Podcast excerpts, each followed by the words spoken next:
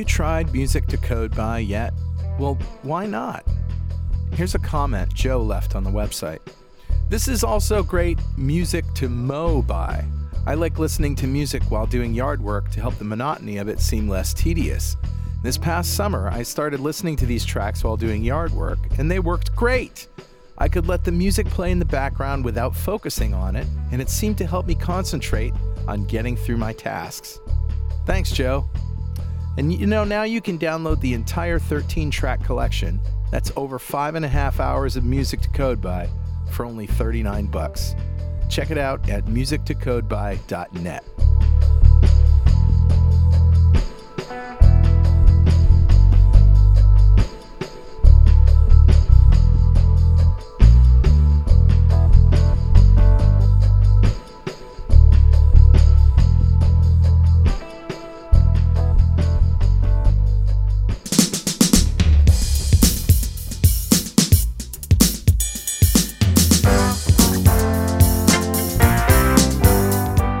Welcome back to .NET Rocks. This is Carl Franklin. And this is Richard Campbell. I'm recording from home today, my friend. It's a rainy day. Nice. We tend to do these geek out recordings on a, on the weekend, either a Saturday or a Sunday, and a little more laid back, a little more casual. Exactly. Which is good. I think it puts us in a good mood for contemplating some of the complexities they're going to dig into. Yeah, I can't wait. And and folks may have noticed I in fact people have been complaining that I I took a few months off of geek outs. Yeah, and everybody's like, "What happened, man? What happened, man? Are you okay?" It was just a frantic summer. I mean, there's no two ways about it. You know this because we talk all the time. Yeah. We got a lot of our summer shows shot in June, and I just was at a point where there was so much travel, so much going on that it was very hard to get that in there.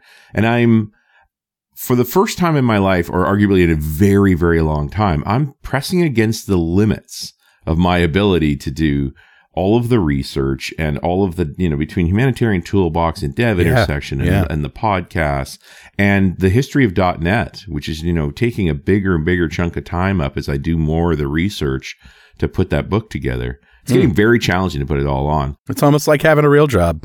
It's almost like having a job. And we, and plus we've dropped down to two shows a week now. Yeah.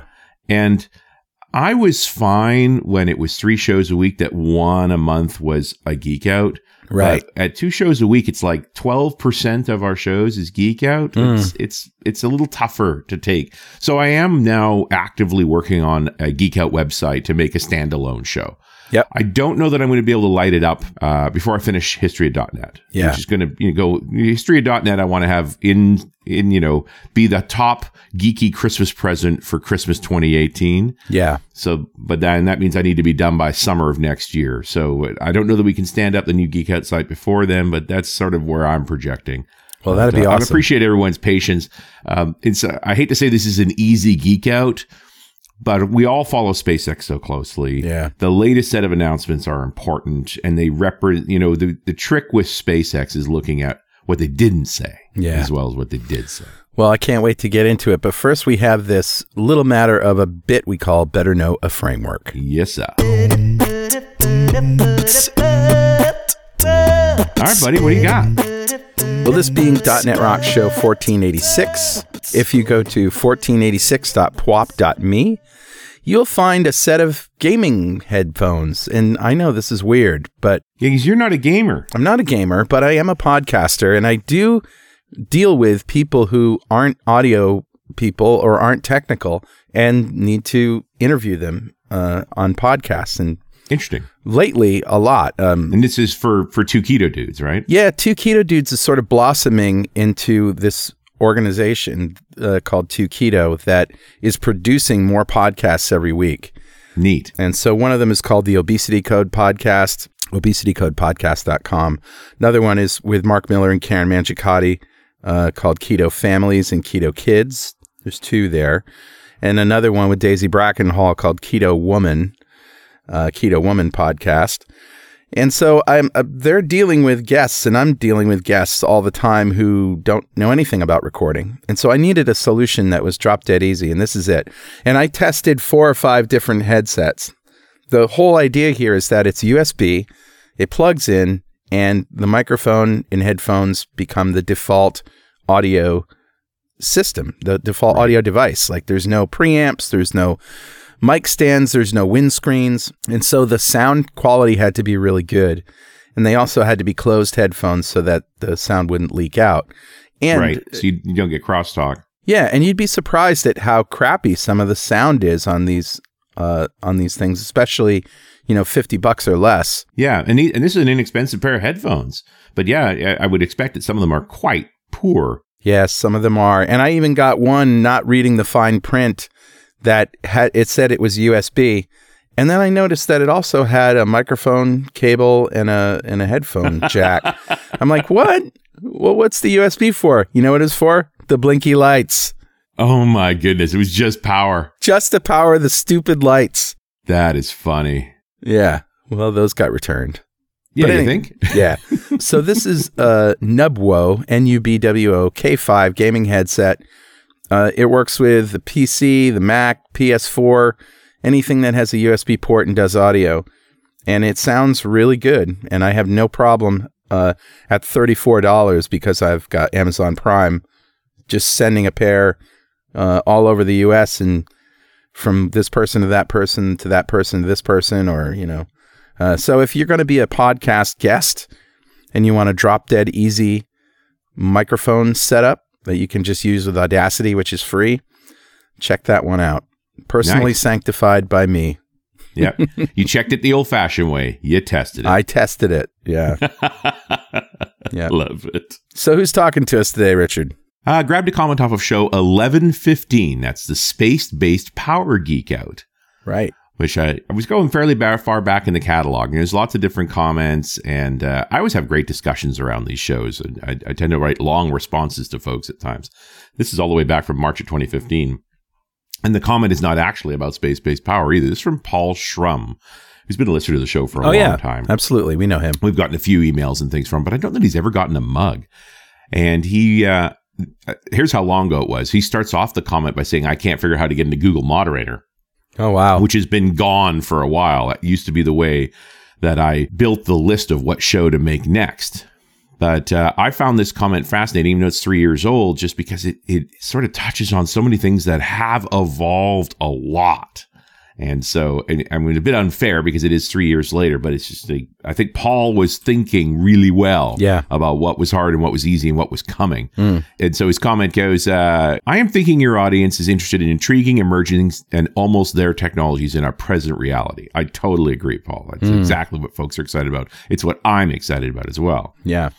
And so uh, there are a few things you mentioned around artificial intelligence, like artificial consciousness or sentience. Or do we go into the new expert systems that could all be on the list? Not an expert in AI, but there's you know many areas to explore here. And and again, how prescient is that? That Yep. three years later, when it's it's all around us. Yeah. And the A, the AI show we did uh, a couple of years ago is just nowhere near what's actually going on. Right. So he digs into these particular elements that I, I again, I, I made notes on from this comment back then that these were good ideas, uh, such as SLAM system. SLAM is an acronym for simultaneous localization and mapping, aka the key technology necessary for automate autonomous driving. Okay. Right, and really, that's about how do you take 3D imagery, so stuff from a lidar, that little rotating dome Yep. that r- builds up that 3D representation, and then deal with it. Right. You know, figure out how to work with it. And what's fascinating now is the sensor in question here, that uh, lidar.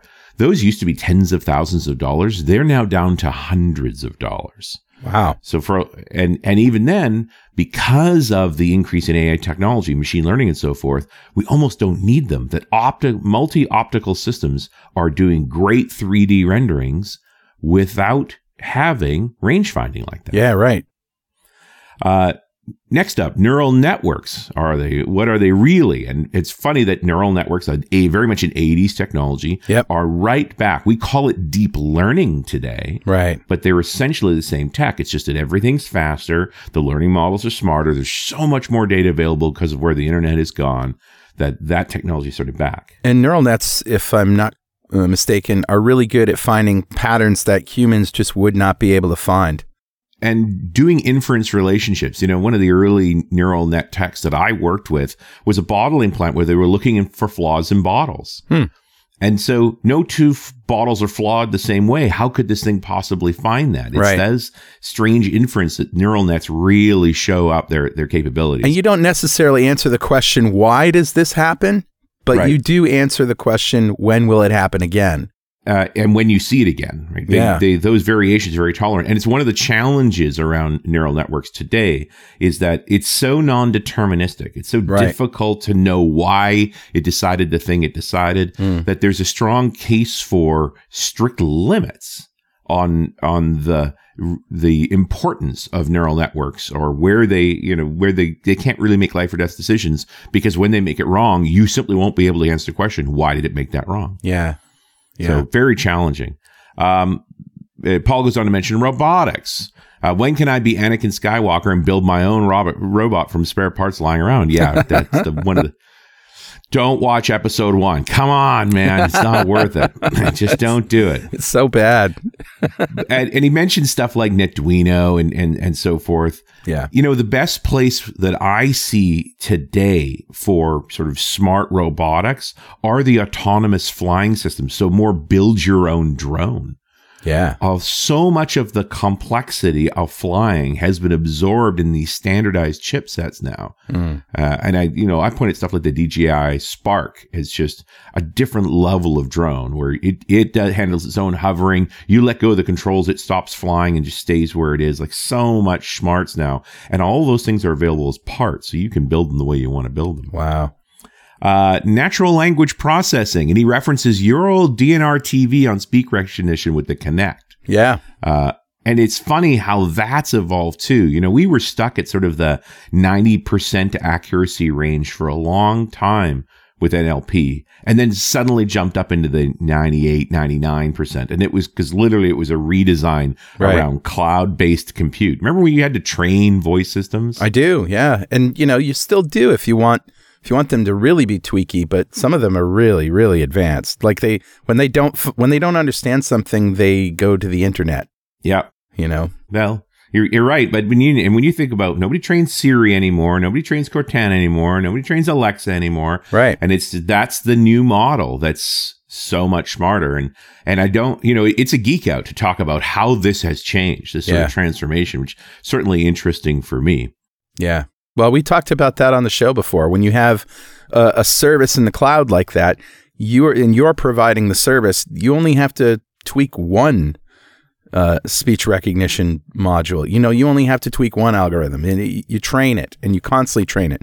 So, though, if you're using it last year, it's this year that much better because it Yeah. has learned so much. Yeah, I wonder if we just said, we simply hit the good enough phase now that it, Yeah.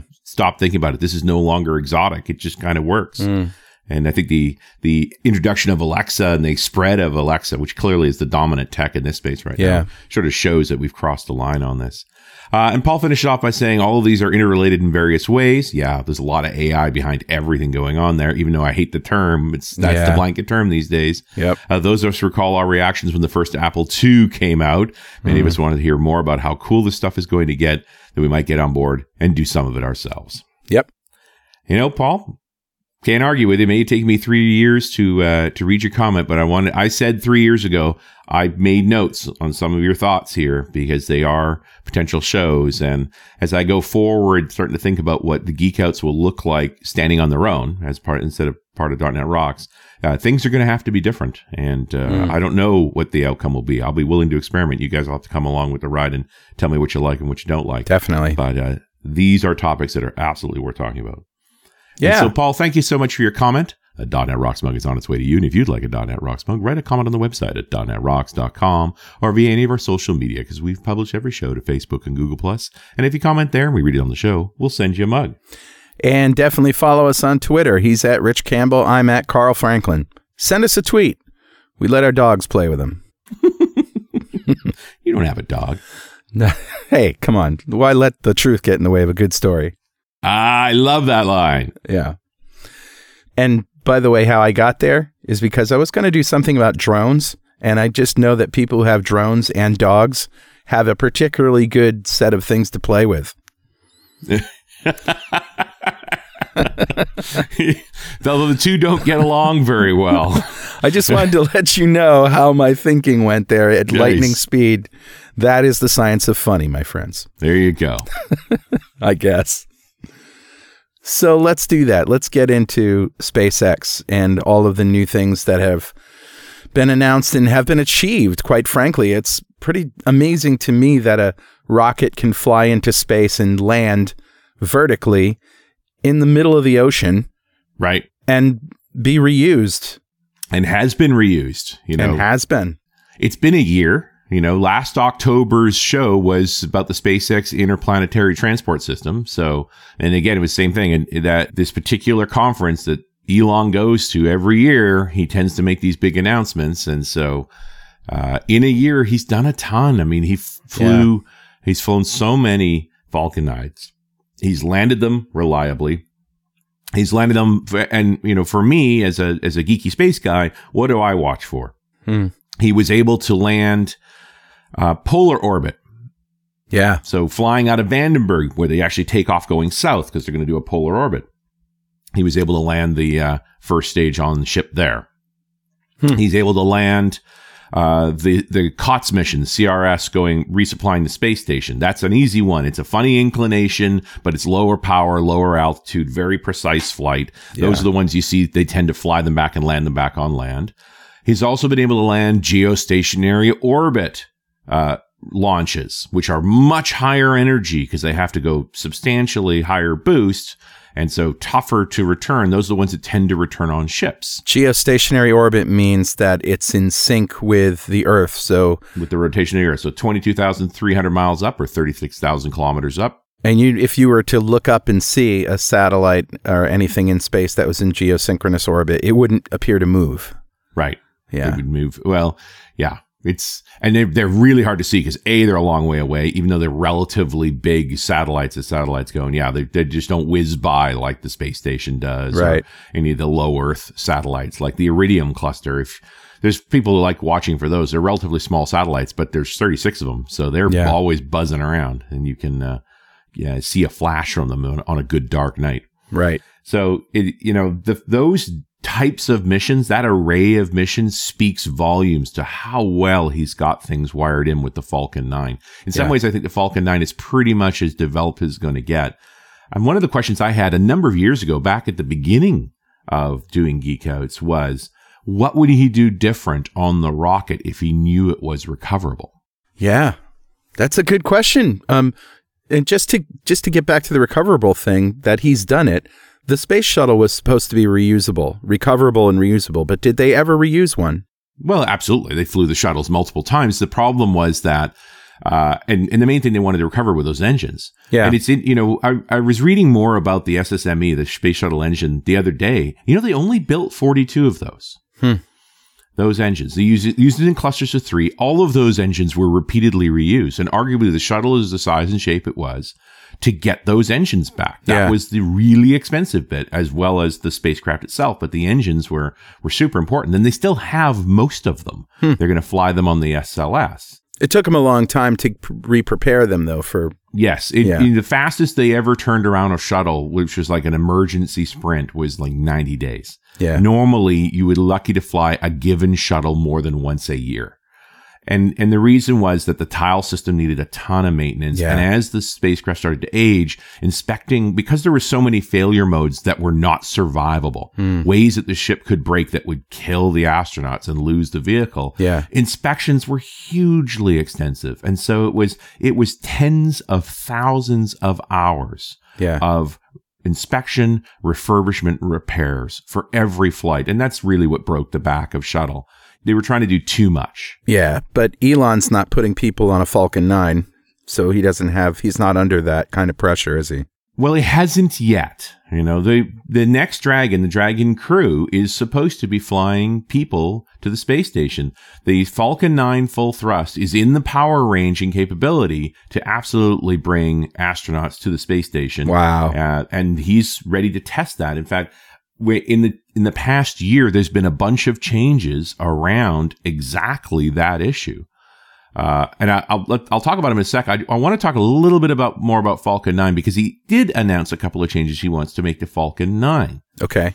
Uh, you know, one of the few things that I could see clear evidence that he modified now that he knows he's going to recover the, the, and reuse the actual first stage is those paddles, the little, uh, fins that sort of pop out at the top of the rocket to help guide it in. Yeah. The original ones were made of aluminum, and on, on a few occasions you could see them all but melting at times when they were coming in at higher speeds. Huh. They've been replaced with titanium ones. Wow. Titanium is lighter than aluminum, but not by much. M- much more heat tolerant, but and but substantially more expensive. Yeah.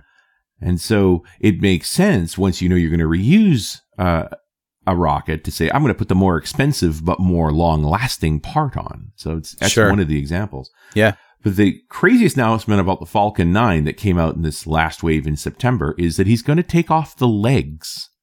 What? So you know those fold out legs that for for the landing? Don't they help him land? Yeah, why? Yes, they do. Oh, why He's take them now off? in a place where he feels they're so precise on their landing. They know exactly where they can put the ship down that they want to land the Falcon 9s back on their pegs. So there are four structural pegs at the bottom of the ship that are what the rocket sits on when it's on the pad. Okay. And then when it takes, you know, because the legs are folded up when they take off, right? Right. And so those little pegs, and they're only a few inches across, Oh, wow. Sit on posts that allow it keep the rocket stable so that it can be moved to the pad and they lift off directly from that. So he's now in a place where he says, We're so precise in our flying that we think we can put it back down on the pegs. So that's kind of like if you have patio furniture and you've got a table with a hole in the middle that your umbrella goes into. Right. That's the kind of precision he's talking about, isn't That is it? exactly the kind of precision he's talking about. But remember, you're you're taking a patio umbrella with one post. This That's is a four. 25 story tall building with four posts. So you had to get the rotation and alignment exactly right because you miss it all, it's gonna tip over. what if there's wind? I just Yeah. don't see how this is going to work. I can't even put my patio umbrella in if it's No. windy. How is he Yeah, going to exactly. do that?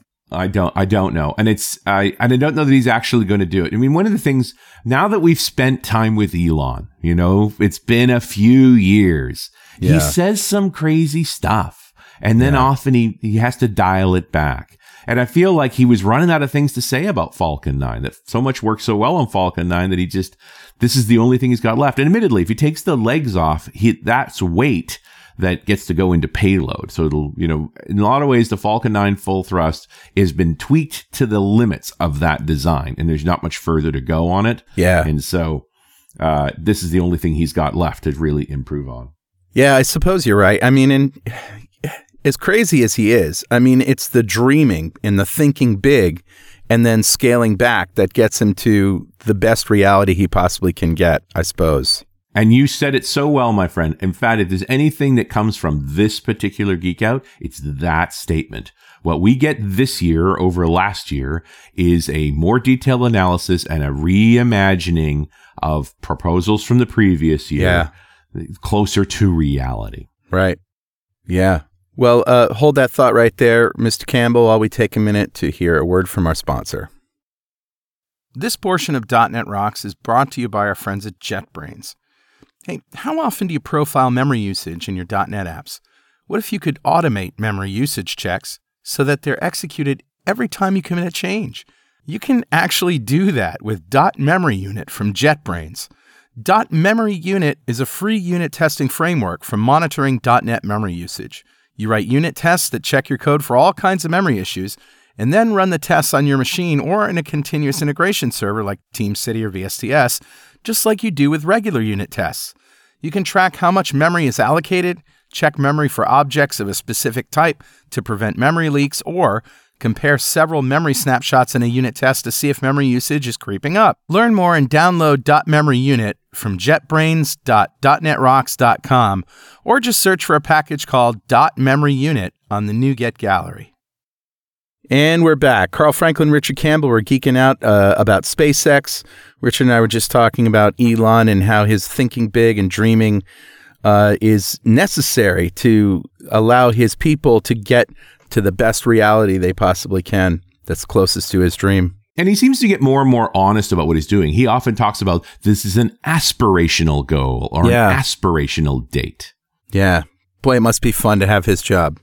I, yeah, but he balances a lot of a lot of balls at the Yeah. same time. Right, it's very challenging. Yeah. Uh, something we talked about last year and have talked about before was with that new version two of the Dragon, the crew one.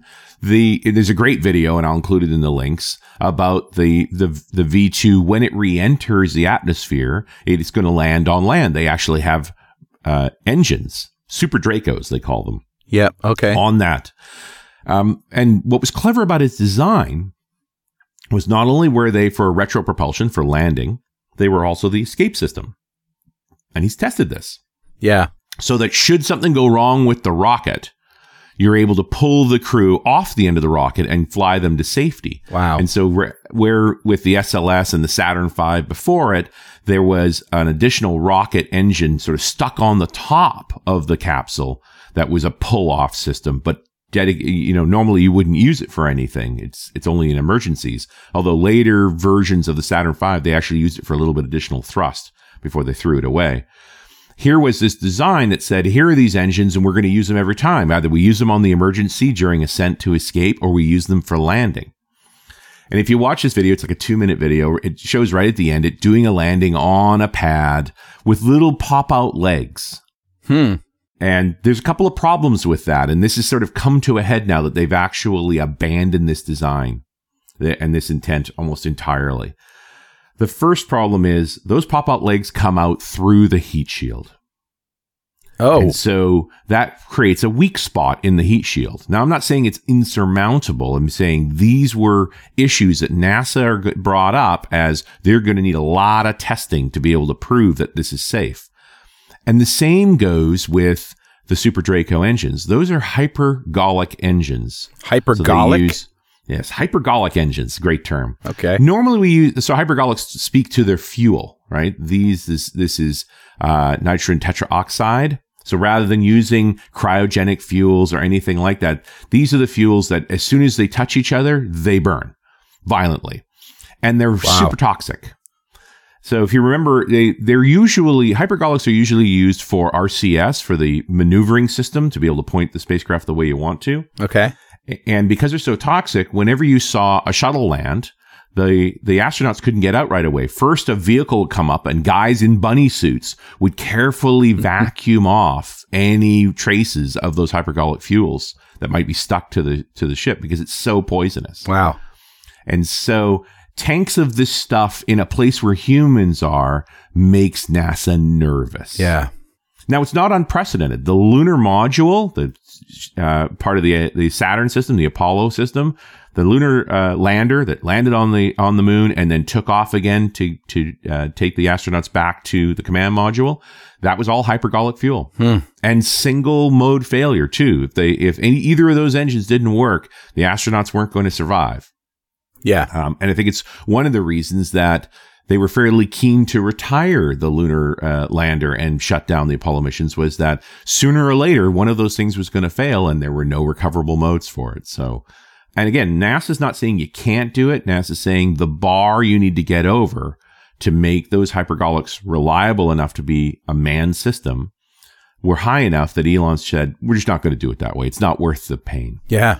And I- and I'm I want to point to each of these decisions because it leads to the new BFR, And BFR stands for?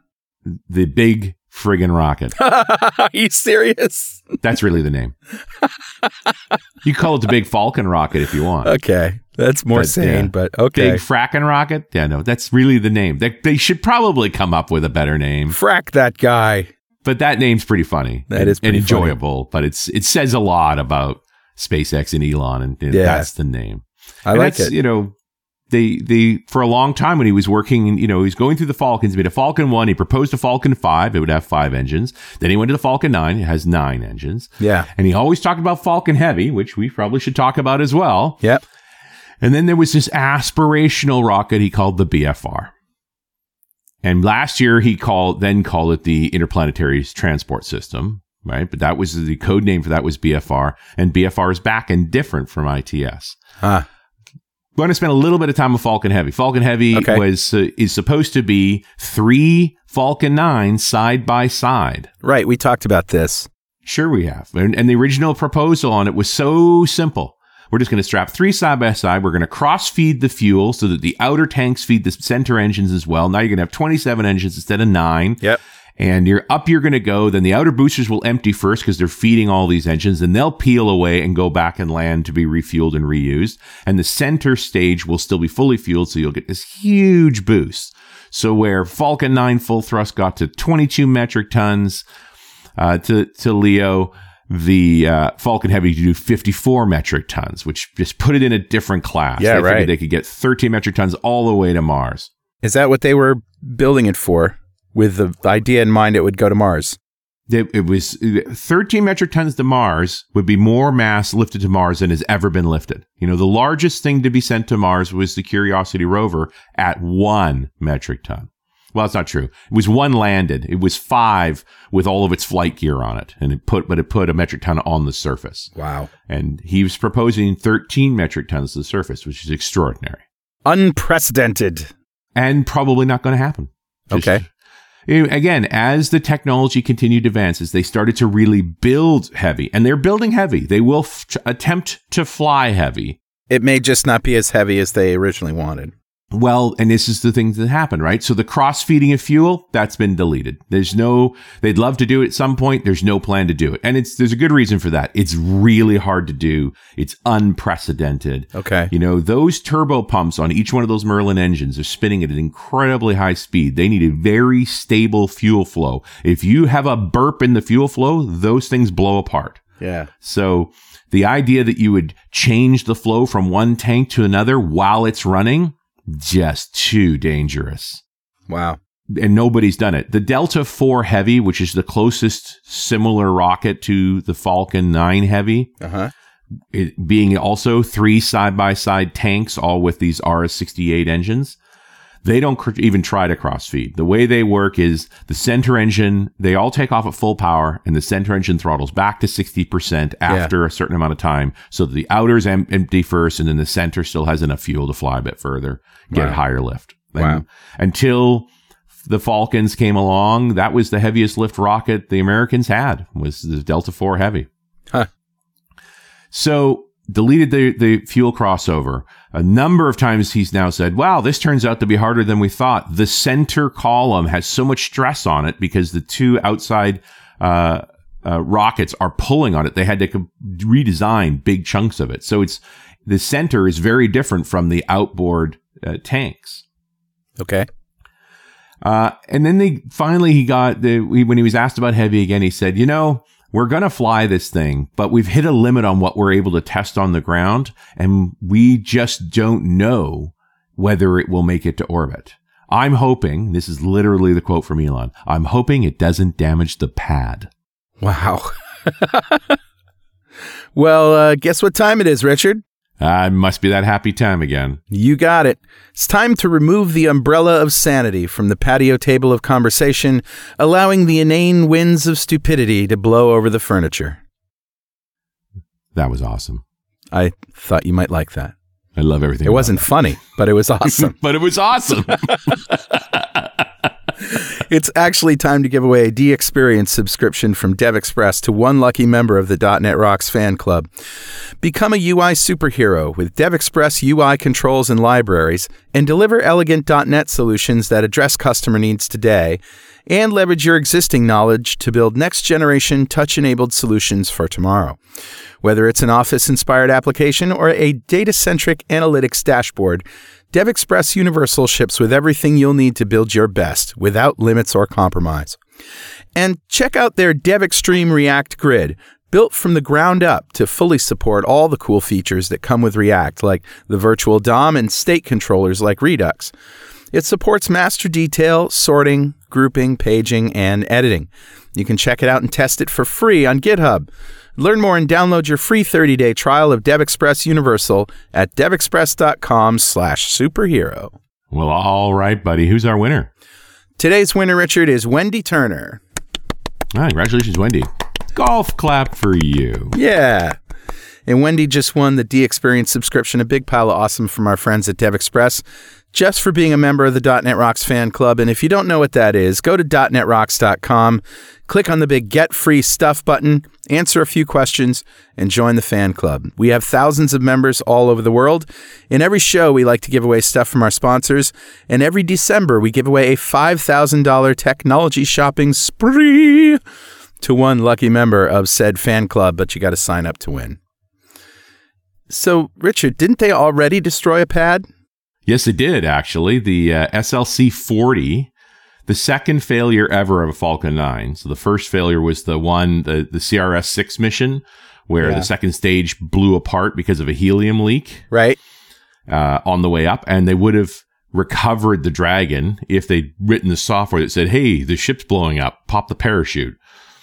Uh, Yeah. Which apparently they've now written. So if that ever happens again or something like that happens again, you might even get Dragon back Wow. which is interesting. Uh, the second failure was an on the pad failure. Okay. Also, the helium system on the second stage erupting and it burned the pad badly, Wow. destroyed the transporter erector launcher system, and they've been repairing that pad ever since. Hmm. That pad was supposed to be for Falcon Heavy, but while it's being repaired, they've been modifying 39A to fly Falcon Heavy.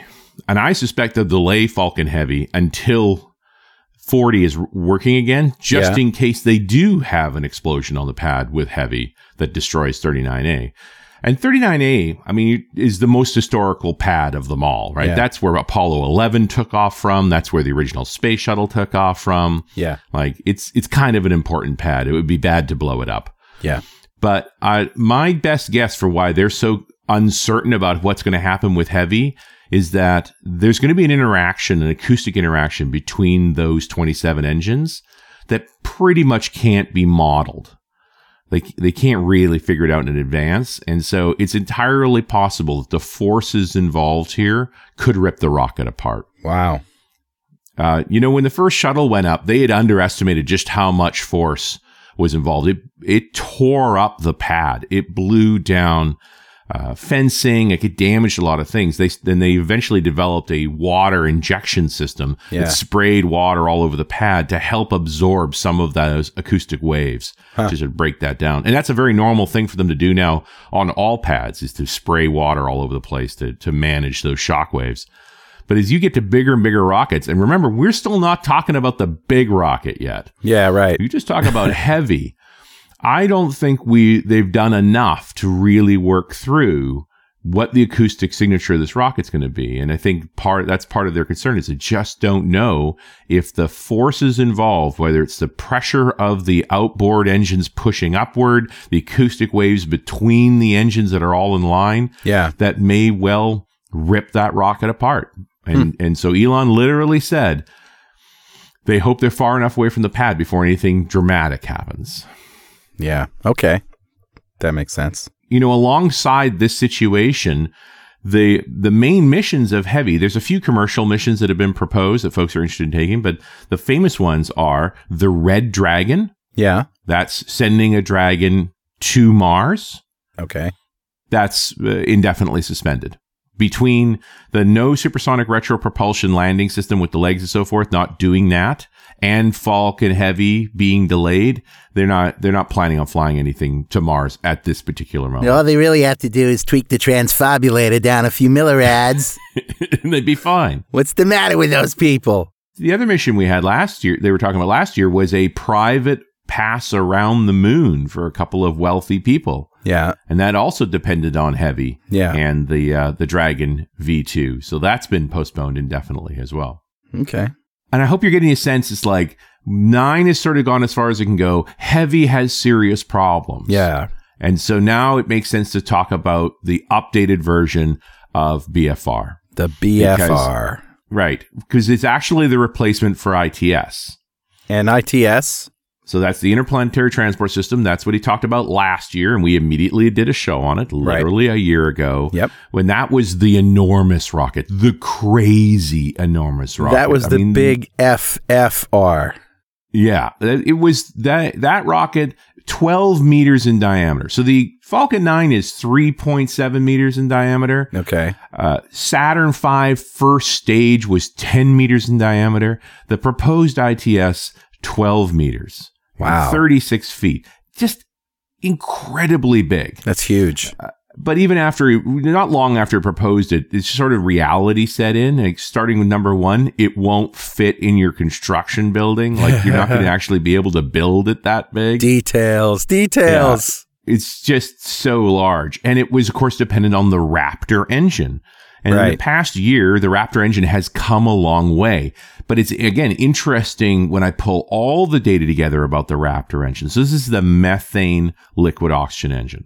Right. And, and while nobody has made a methane engine of orbital class, there's been small methane engines.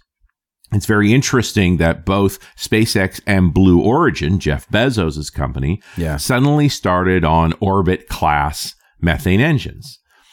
You know, why hadn't they come before? And so, you know, little, we've talked about this before, but quick discussion on rocket fuels. So the Falcon 9, uh, the Saturn V first stage were RP1 or refined petroleum, jet fuel, Right. uh, and liquid oxygen engines. Yeah. RP1 is uh, liquid at room temperature. It's easy to handle. It's very dense for the amount of power it's got. So Right. you have smaller tanks. Uh, it's not as efficient. It doesn't burn quite as well. Um, but that's okay because it's dense. So your stage gets to be smaller. It's good stuff for first stages. And it's the only fuel that SpaceX has flown is Right. RP1 LOX. Right. Now, at the other end of the spectrum, you have hydrogen and oxygen, right? Liquid hydrogen, liquid oxygen. So this is what the space shuttle used with all of the complexities.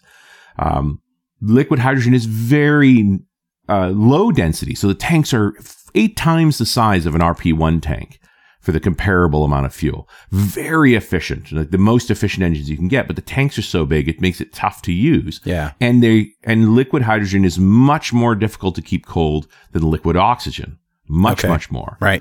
also the hydrogen has nasty habits it, it it tends to bond to metal and it causes what's called hydrogen embrittlement it's, it's super hard to handle and so uh, Elon came out very early on saying no liquid hydrogen, and and most people steer clear of it. It's a very tricky fuel to use, And that might much also be a clue as to why the hydrogen economy never really took off. You know, remember the promise of that in the George Bush Absolutely. years? Yeah.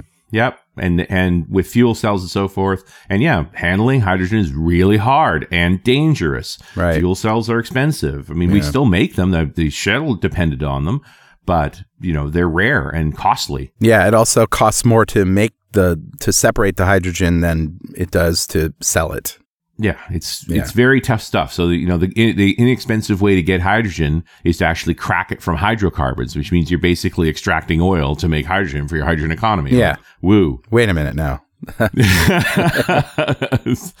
so the old Raptor, the, the Raptor, the Raptor's been worked on since like 2012. In fact, at one point it was just an upper stage engine that the Air Force wanted. Yeah. And then as they started talking about it in the context of a really big rocket, there were proposals for a million pound thrust engine. At one point, even a 1.8 million pound thrust engine. You know, the old uh, F1 from Saturn V was a 1.5 million pound thrust engine and the biggest engine ever made, like just in a league by itself, so powerful. Yeah. Most of the time, when you talk about orbital class engines, you talk about 500 to 700,000 pounds of thrust. Hmm. So just crazy, crazy powerful engines they were talking about. But in 2016, last year's announcements, they dialed it back a bit. They said, we're going to use methane because methane strikes this nice balance. You can cool it with the same systems that you cool liquid oxygen. It's naturally gaseous, so it's self-pressurizing. You know, one of the challenges with RP1 is you need those helium tanks to pump helium into the fuel tank for the RP1 to keep it pressurized. Yeah. And if you notice, the two times the Falcon 9 has been lost was the darn helium tanks. Yeah. So getting rid of that helium is a feature. You don't need to do that with liquid oxygen because it's self-pressurizing. As you turn the, the liquid oxygen back into gaseous oxygen, you just feed it back in the tank to keep it pressurized. Hmm. Methane works the same way. Okay. Same kind of cooling as LOX, same kind of self-pressurization. It's more efficient than RP1, not as efficient as hydrogen. Its tanks are about twice the size of RP1, but a quarter the size of hydrogen. So it just fits in the middle Yeah. very nicely Right. Couple of downsides to methane. One is it runs very hot. So you have to build a beefier engine, Hmm. right? Which makes the engine more expensive. Now, if you have a single use engine, that's not a feature. But if you have a multi use engine, who cares? Right. Right? It's actually a feature that you have because it's very clean burning, right? RP1 also has coking problems. It leaves carbon soot and acids on the uh, the bells of the rocket engine. If you're going to reuse them, that's kind of a problem. And methane is a simple compound to be made in other locations, for instance, on Mars. Yeah, it's also storable and transportable. Yeah, it's a lot more. It's if you can, you have to handle liquid oxygen anyway. All of your handling methodologies for liquid oxygen apply to methane. Yeah. So makes total sense. So in 2016, the proposed engine uh, for the Raptor was a 690,000 pound thrust engine. That is powerful, but not extraordinary. About three meganewtons of thrust. And an ISP of 334, which is very efficient. The chamber pressure is going to be 300 bar, about 4,400 psi. That is, again, an extraordinary number. Three times the chamber pressure of the Merlin 1D. Wow. And they were also going to do what's called a full flow staged combustion engine. Again, Hmm. now, what does that mean? Yeah, what is that? So you need a pump to pump your fuel into your engine in the right ratio at the fast enough to give you the thrust you want, right? Okay. There's a bunch of different ways to build a pump. The simplest pump is what they call a gas generator cycle pump.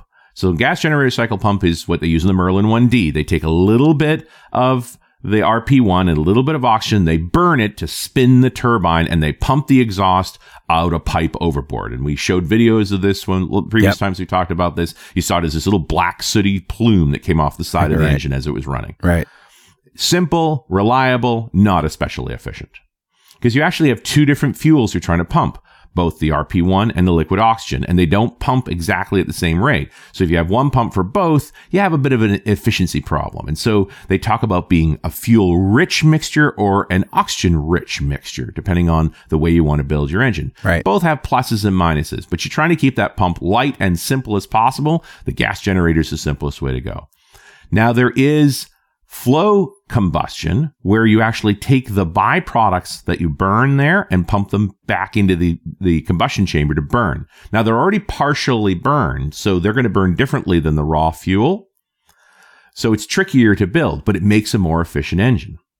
Sure. So okay. the RD-180, the engine that the Russians built that flies the Atlas V and has caused all this fuss because it's a Russian engine flying American military missions, yeah. Has that kind of engine. It's an oxygen-rich staged combustion engine. Huh. And it is, without a doubt, a more efficient engine because of that. The f- concept of a full flow stage combustion engine has not really been built in meaningful numbers. The Russians had an engine called the RD-270. It was along these lines. NASA experimented with it because with a full flow stage combustion engine, you actually have two pumps, one for the oxidizer, one for the fuel, Mm-hmm. with two pre-burners. So it's a bigger system, but it is optimal efficiency. So you're maximizing the yield. What does a you get from this pre-burner do? The pre-burner is what actually superheats the fuel to turn it back into the gaseous form and as hot as possible so that it burns as efficiently as possible in the chamber. I get it. It's it's uh, like pre-processing any other kind of manufacturing material. You want to get it to a state where once you put it in the chamber, it's going to, It's good to go. Rapidly if- Exactly. yeah, combust. And the closest the Americans had got to an engine this complex was the Space Shuttle main engine, where it had dual pre-burners, but it had a combined pump system. And it was very efficient. It used liquid hydrogen, which is tricky to work with. Right. Uh, the engines were very expensive. They, they called them Ferrari engines for a reason. you know, they were, they, and that's why they wanted them back and they reused them successfully many times. Um, they, im- they actually improved the engine so that it had higher thrust in its original design. Like there was a lot good about that engine. They now call it the RS-25A and they're going to um, use them up on the SLS supposedly, the, the space launch system that NASA's using as Wow. disposable engines Cool. for better or worse. So that's in 2016. Back in 2016, they demonstrated a run of the full flow combustion engine. Now, it turned out it was a one third scale model of that engine. Hmm. Now, one third is still a pretty sturdy engine. You're still talking 250,000 pounds of thrust, a meganewton of, of power Yeah. but it did demonstrate the full flow system working and it ran. Now they just had to scale it up three times to meet the goals. Now they didn't talk about this at all in the 2017 announcements, but they did talk. They talked about the Raptor, but they didn't mention the differences between what they talked in 2016. So in 2016, it was supposed to be 700,000 pounds of thrust, three meganewtons. They'd only tested a one meganewton, you know, a 250,000 pound. In 2017, the new engine that they're still calling Raptor hmm. is smaller all Okay. around. So their sea level engine is expected to be 1.7 meganewtons, or roughly 400,000 pounds of thrust. Hmm. Still efficient. And what's interesting about that is that means that their te- their scale engine, it was originally one third scale, is more like 60%, Huh. 70%. So they're actually pretty close to really building a Raptor engine. Wow, that's promising.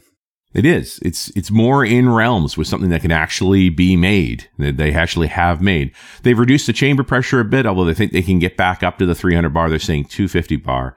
Um, for rocket engine people, the most outrageous thing they're saying about the Raptor engine is 20 to 100% throttle ability. Okay, what does that mean? Normally, rocket engines work efficiently at full thrust, full bore, right? Oh, But this is a problem. You want to be able to throttle them down, and it's really hard to throttle a rocket engine. and be efficient.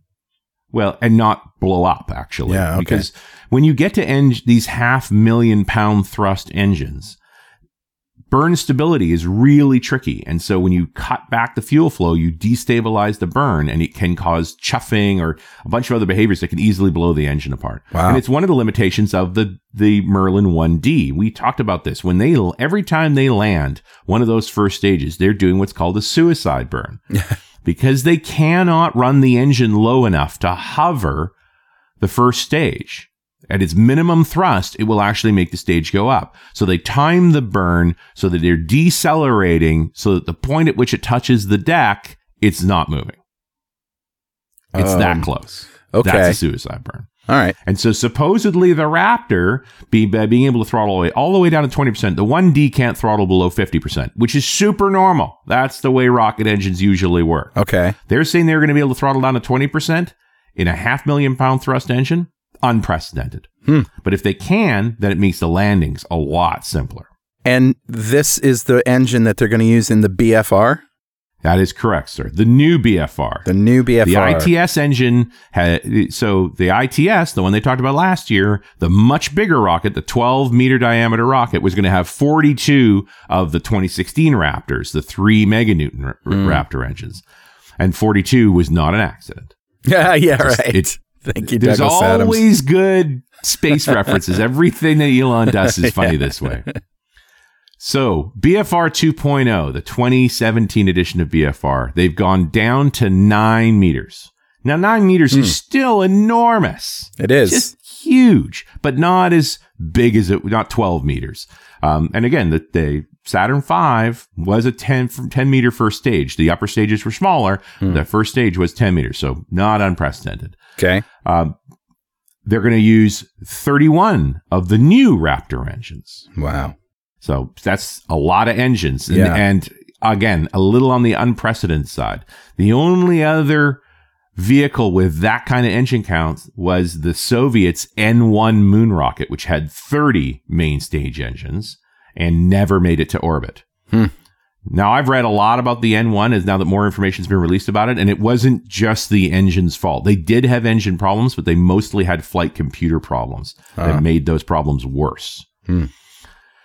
You just got to think about the plumbing for Yeah. 31 engines Oh. all around a nine meter diameter circle. I wouldn't wanna each write one of that code. needs- yeah, it's a lot of pipes, right? Yeah. All of the the uh, each one of those engines needs two pipes in, right? Fuel and oxidizer, along with the to go to their pumps. Each one of them has a pump.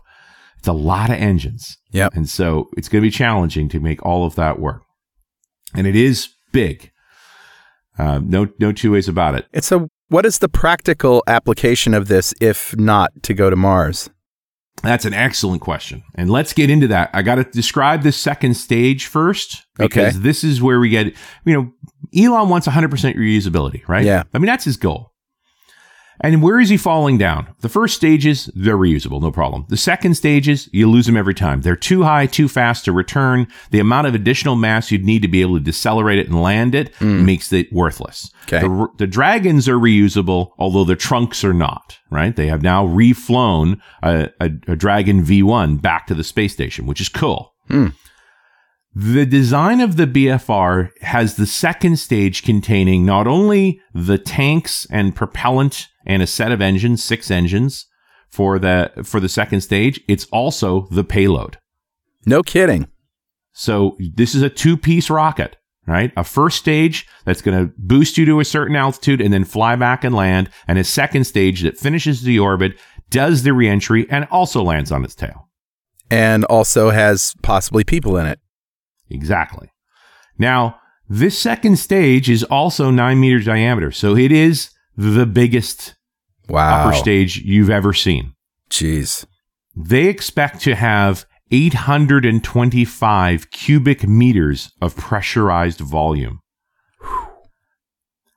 The space station has 900 cubic meters Wow. of pressurized volume. A That's 747 has about 800 cubic meters of pressurized volume. That's big. Like it's just crazy big, right? If you talk about like the Dragon capsule right now that, that transports stuff to the space station has 10 cubic meters, Right. right? Takes about six metric tons to the space station and 10 cubic meters. The Cygnus, which is the other uh, sup- resupply ship, is bigger. It actually carries less weight, can only take three and a half metric tons, but it has 27 uh, cubic meters of, of space in it. Right. It's interesting that size, you know, volume and mass not the same thing. Right. So it's not that we're going to use the BFR to go farther. We're going to use it to carry more in one trip to the space station. We absolutely could because it should be able to lift 150 metric tons to low Earth orbit. Jeez. Now, as opposed to what the Dragon currently does, which is six. Yeah. I get so it. this is kind of I, I don't know what you do with 150 metric tons. Like you've basically got about a third of the entire space station in capacity there, yeah. right? And volume wise, you almost have the entire volume. But what's brilliant about this design is again we get back to the reusability problems. The other piece that he can't reuse right now in the Falcon 9 is the uh, the payload shroud, right? The two pieces that split apart, and and he was going to try and land them with parachutes. Like he wants to recover everything. Hmm. If you have a ship this large, you no longer have a payload shroud. You have a cargo hatch. Sure. So you just open up, release your payload, close up, fly back. This Yeah. is a hundred percent reusable design if Wow. it works as designed. And he's and he's saying 150 metric tons to low Earth orbit, 50 metric tons landing. The space shuttle had a payload hatch, right? It did. It, it had this payload uh, bay doors in the Yeah. back. That it wasn't pressurized volume, but it you could put pressurized volumes inside of it. And the individual pieces of the space station, many of them came up that way, Right. right? And the advantage of that approach of bringing it up in the shuttle is that you didn't have to make flight tolerant space station mo- devices. They didn't need to have their own maneuvering systems. They didn't have to tolerate the, uh, the flight conditions. They didn't get heated or anything like that. They were inside the shuttle safe. The shuttle dealt with all of those forces and then they were docked in place. They were pulled out and actually placed into where they, they would connect uh, on the space station. So you're essentially looking at a new ship that's capable of doing that. Wow. That's amazing. Right? That- and what's fast, I mean, again, it's so big. It's it's so much larger. I mean, the space shuttle was 36 meters long. This would be 48 meters long. yeah. So it's enormous, but you don't have to run it full all the time. When it's 100% reusable, the only thing you're really using up is fuel and some maintenance. Right. And I was trying to figure out, you know, what what the fuel cost would be. Many many years ago, Elon said, I did the math, and the cost of the fuel for a Falcon 9 is like 200 grand. Yeah. And yet the mission, you know, each one of these flights costs $60 million. Like it's not the fuel that's the issue. Right.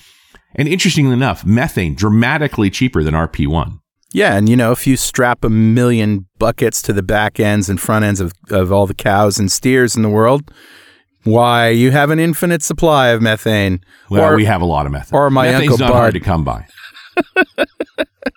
so he absolutely could fly this to Mars. It's not as big as ITS. So ITS was supposed to fly 100 people Yeah. to, to Mars, maybe even 200. This would be more like 50 or 60. He actually talked about um, 40 cabins in the design in that design Hmm. that could have two or three people in them. So that could get to 100.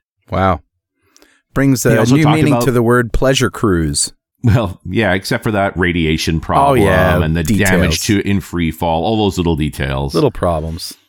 Uh, and, he, and it has an integrated landing system. So it's the, the design here is that it has a heat shield that that is durable that allows it to deal with atmospheric reentry, but then it lands back on its tail again. Yeah.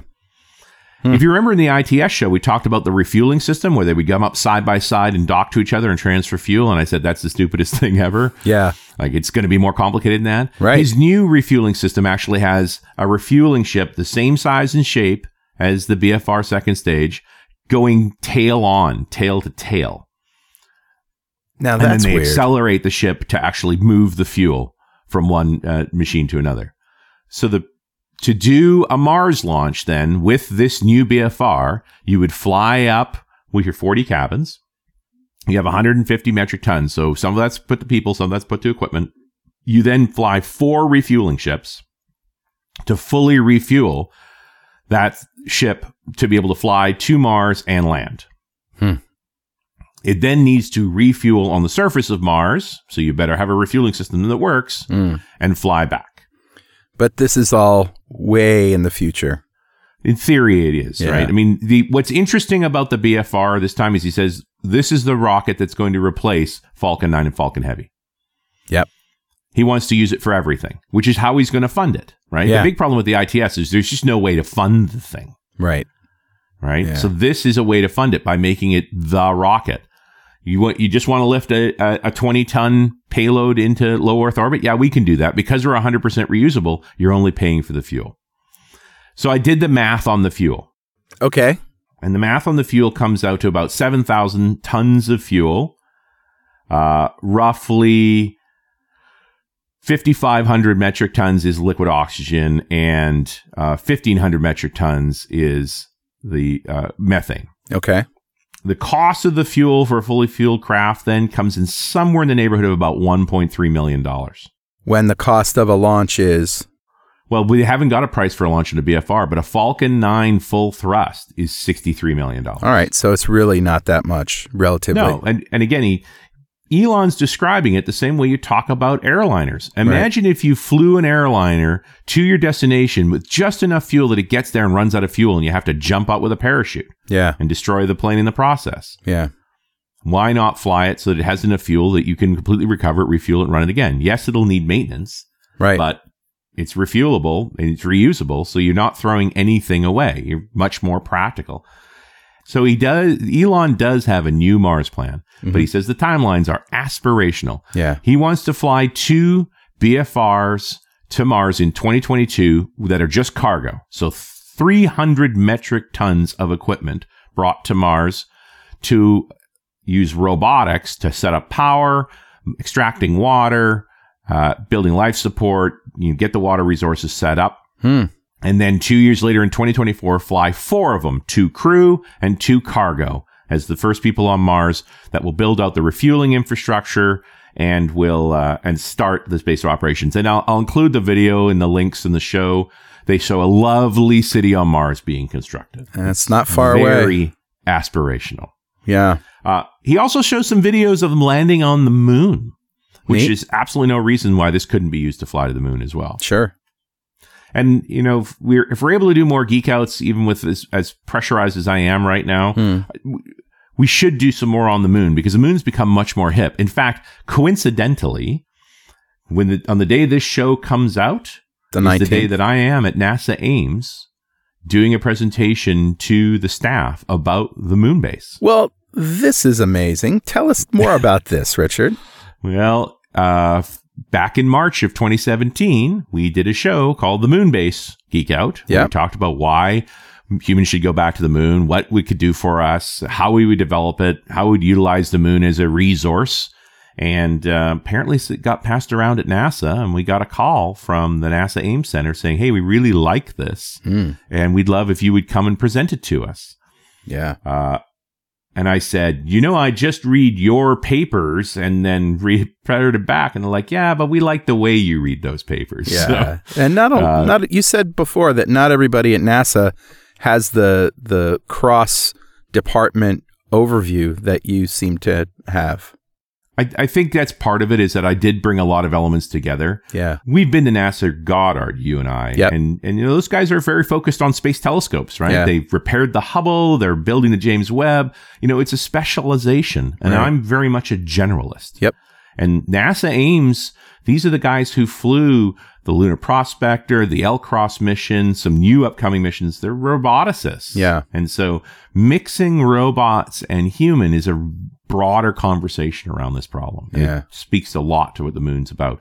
But I, I find it interesting that since March, when we did that show, and today, the concept of using the moon as a staging ground to go to Mars to test equipment Mhm. and to possibly, you know, build up refueling and so forth has become much more talked about. It's, it's sort of in the, the headlines right now. That's so it's, cool. It's a powerful subject. And yeah, folks are very interested in that. So cool, Richard. This has been an amazing geek out. Thank you, buddy. I'm I'm excited. It's we'll see we'll see what comes of that, and yeah, certainly from the context of uh, how we unify all these things, it makes a lot of sense. Uh, we're we're getting long here, and I want to bring up one last thing that's in that video from September of 2017. Okay. How Elon ended this 45 minute conversation about what he wants to do with the new BFR.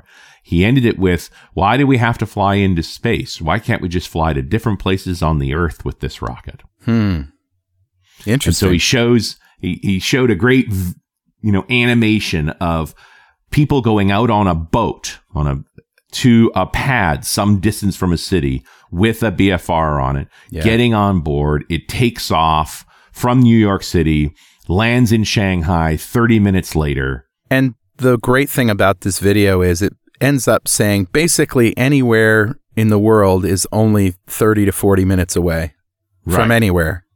That's right. Yeah. So, uh, right. Yeah. First thing to be aware of if you do the math for the 7,000 tons of fuel we're talking about, it's roughly a 10 kiloton bomb.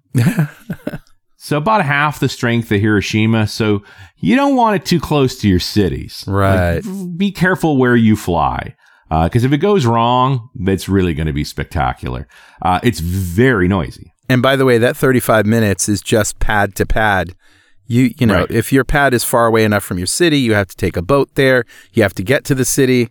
Like, Yes. you know, it's still going to be a travel. Yeah, yeah, and you you know think about it's like flying from Vancouver to Seattle, right? I don't just don't do that anymore. I can drive it faster. The time it takes to get through the airport security, Yep. get boarded, forty five minutes of flying, get back out. Like though those times are going to cost. By the way, the thirty minutes point to point, it's probably double that Yeah, because okay. reentry goes slower than launch. Hmm.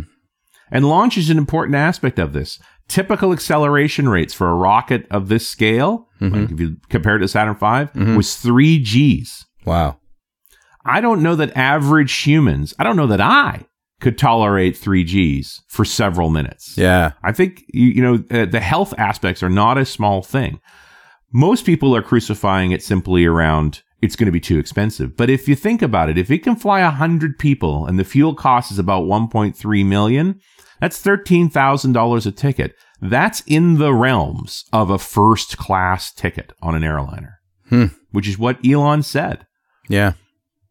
Wow. Is it practical? Mm, probably not. Yeah, I mean, you're going to have a limited number of clientele. However, Yes. those people are going to want to get from here to there as fast as they possibly can. But it's not going to be comfortable Yeah. and it's it is going to be quick. There's not going to be any bathroom breaks, but it's not you're not going to be flying long enough. They're but, not uh, gonna you know, serve we've had this coffee. yeah, they're not going to do any of those things. They're going to strap you in, they're going to fly you there, and then you're going to have to get out. Yeah. But you get back to this is the conversation we had about hypersonics as well, right? Yeah. That what's the amount of time faster that you'll put up with discomfort and cost Hmm. versus if you got 13 grand to spend on a ticket, sit in a lounge Yeah. essentially with your every whim catered to. Right. And you know, have a have a nap. Heck, if you spend twenty five thousand dollars, you can get into one of those Emirates A380 suites with its own shower. Yeah, and that's the that's the funny part about it. It, it came to my attention with uh, I think it was a Freakonomics where um, Amtrak, I believe it was, or maybe it was somewhere in Europe, but it was a railway that you know they had a lot of pressure to decrease the time it takes to get from here to there. Let's just say Boston Yep. to New York, right? And so they put in the Acela, and I'm using I can't remember exactly where it was, but let's say they put in the Amtrak Acela, which can in very short bursts through that corridor uh, go faster. They were really only able to shave off, you know, 15, 20% of the time. And the cost was enormous. And Yes. what if they could give everybody free Wi Fi and a bottle of Dom Perignon served by a supermodel? That it would have cost less, and everybody would have forgotten that they were going to be 20 minutes longer. Exactly. Yeah. You know, I've been on flights from Vancouver to, to Singapore. Yeah. 13, 14 hours on an airplane in first class. Yeah. And at the end of the flight, I was sad. Yeah. I didn't want to get up. I was Right. so happy there. Yeah. You know, it's just, it's kind of madness. And plus, there are no failure modes. You know, Right. one of the big challenges you're going to have with this ship is you're mixing fu- fuel and passengers again in a way that they can't get away from each other. Yeah. Which means if anything goes wrong, if an engine explodes, you have any of those problems, you're to kill everybody. Yep. Yeah. There are no good failure modes in this particular design. So, But it's a Again, good I thought think- experiment, though, to to think about the potentials and the possibilities. It is, yeah. yeah, I agree. And you, back to you know Elon's mo, which is think big, pare it down to reality, and we get the best possible reality we can get. I, I tend to agree. I'm ex- I hope he builds the BFR because in a lot of ways, the there's a parallel between the BFR and the 747. Mm-hmm. In the 1960s, when they sat down and said it's time to build a really big airplane. Yeah. I mean, the 747 was like an alien spaceship. It was so far ahead of its time, but it had the range, it had the comfort, it had the reusability Yeah. that it changed flying forever. This is the first time I've looked at a rocket and said, okay, now you're bigger than any payload that's immediately needed right now. We'll come up with bigger payloads, but you have solved all of the reusability problems if Right. it works the way you're describing. Yeah. yeah, it'll be big, but at 100% reusability, you're talking a few million dollars a flight, right? The, the price per kilogram is like 11 cents Wow. for flight. You know, s- the Falcon 9's already blown it out of the water, getting below $2,000 a kilo. Yeah. But to get down to pennies per kilo, Yeah. That's That's- crazy.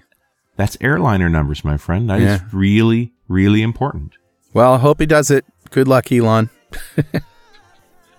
Despite what we've Yeah. said about you in the past, you Well, are you are I like- crazy. but I am It's a good crazy. enthusiastic. I like his I like his chutzpah. How's that? yep, me too. But I also uh, and and th- maybe this is the one. It is he is targeting in on something, and the fact that he wants to make just this vehicle and replace everything else speaks to how serious he is about it. Yep. And uh, that that might just do the thing we need to do. well, thanks again, Richard. It's been another amazing geek out. Thank you, buddy. All right. We'll see you next time on .NET Rocks.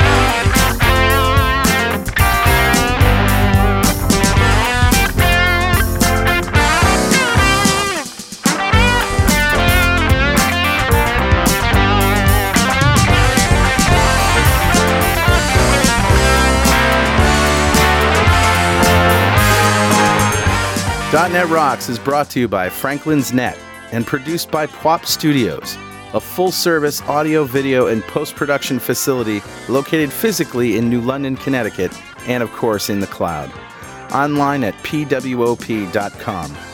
Visit our website at dotnetrocks.com for RSS feeds, downloads, mobile apps, comments, and access to the full archives going back to show number one, recorded in September 2002. And make sure you check out our sponsors, they keep us in business. Now go write some code. See you next time.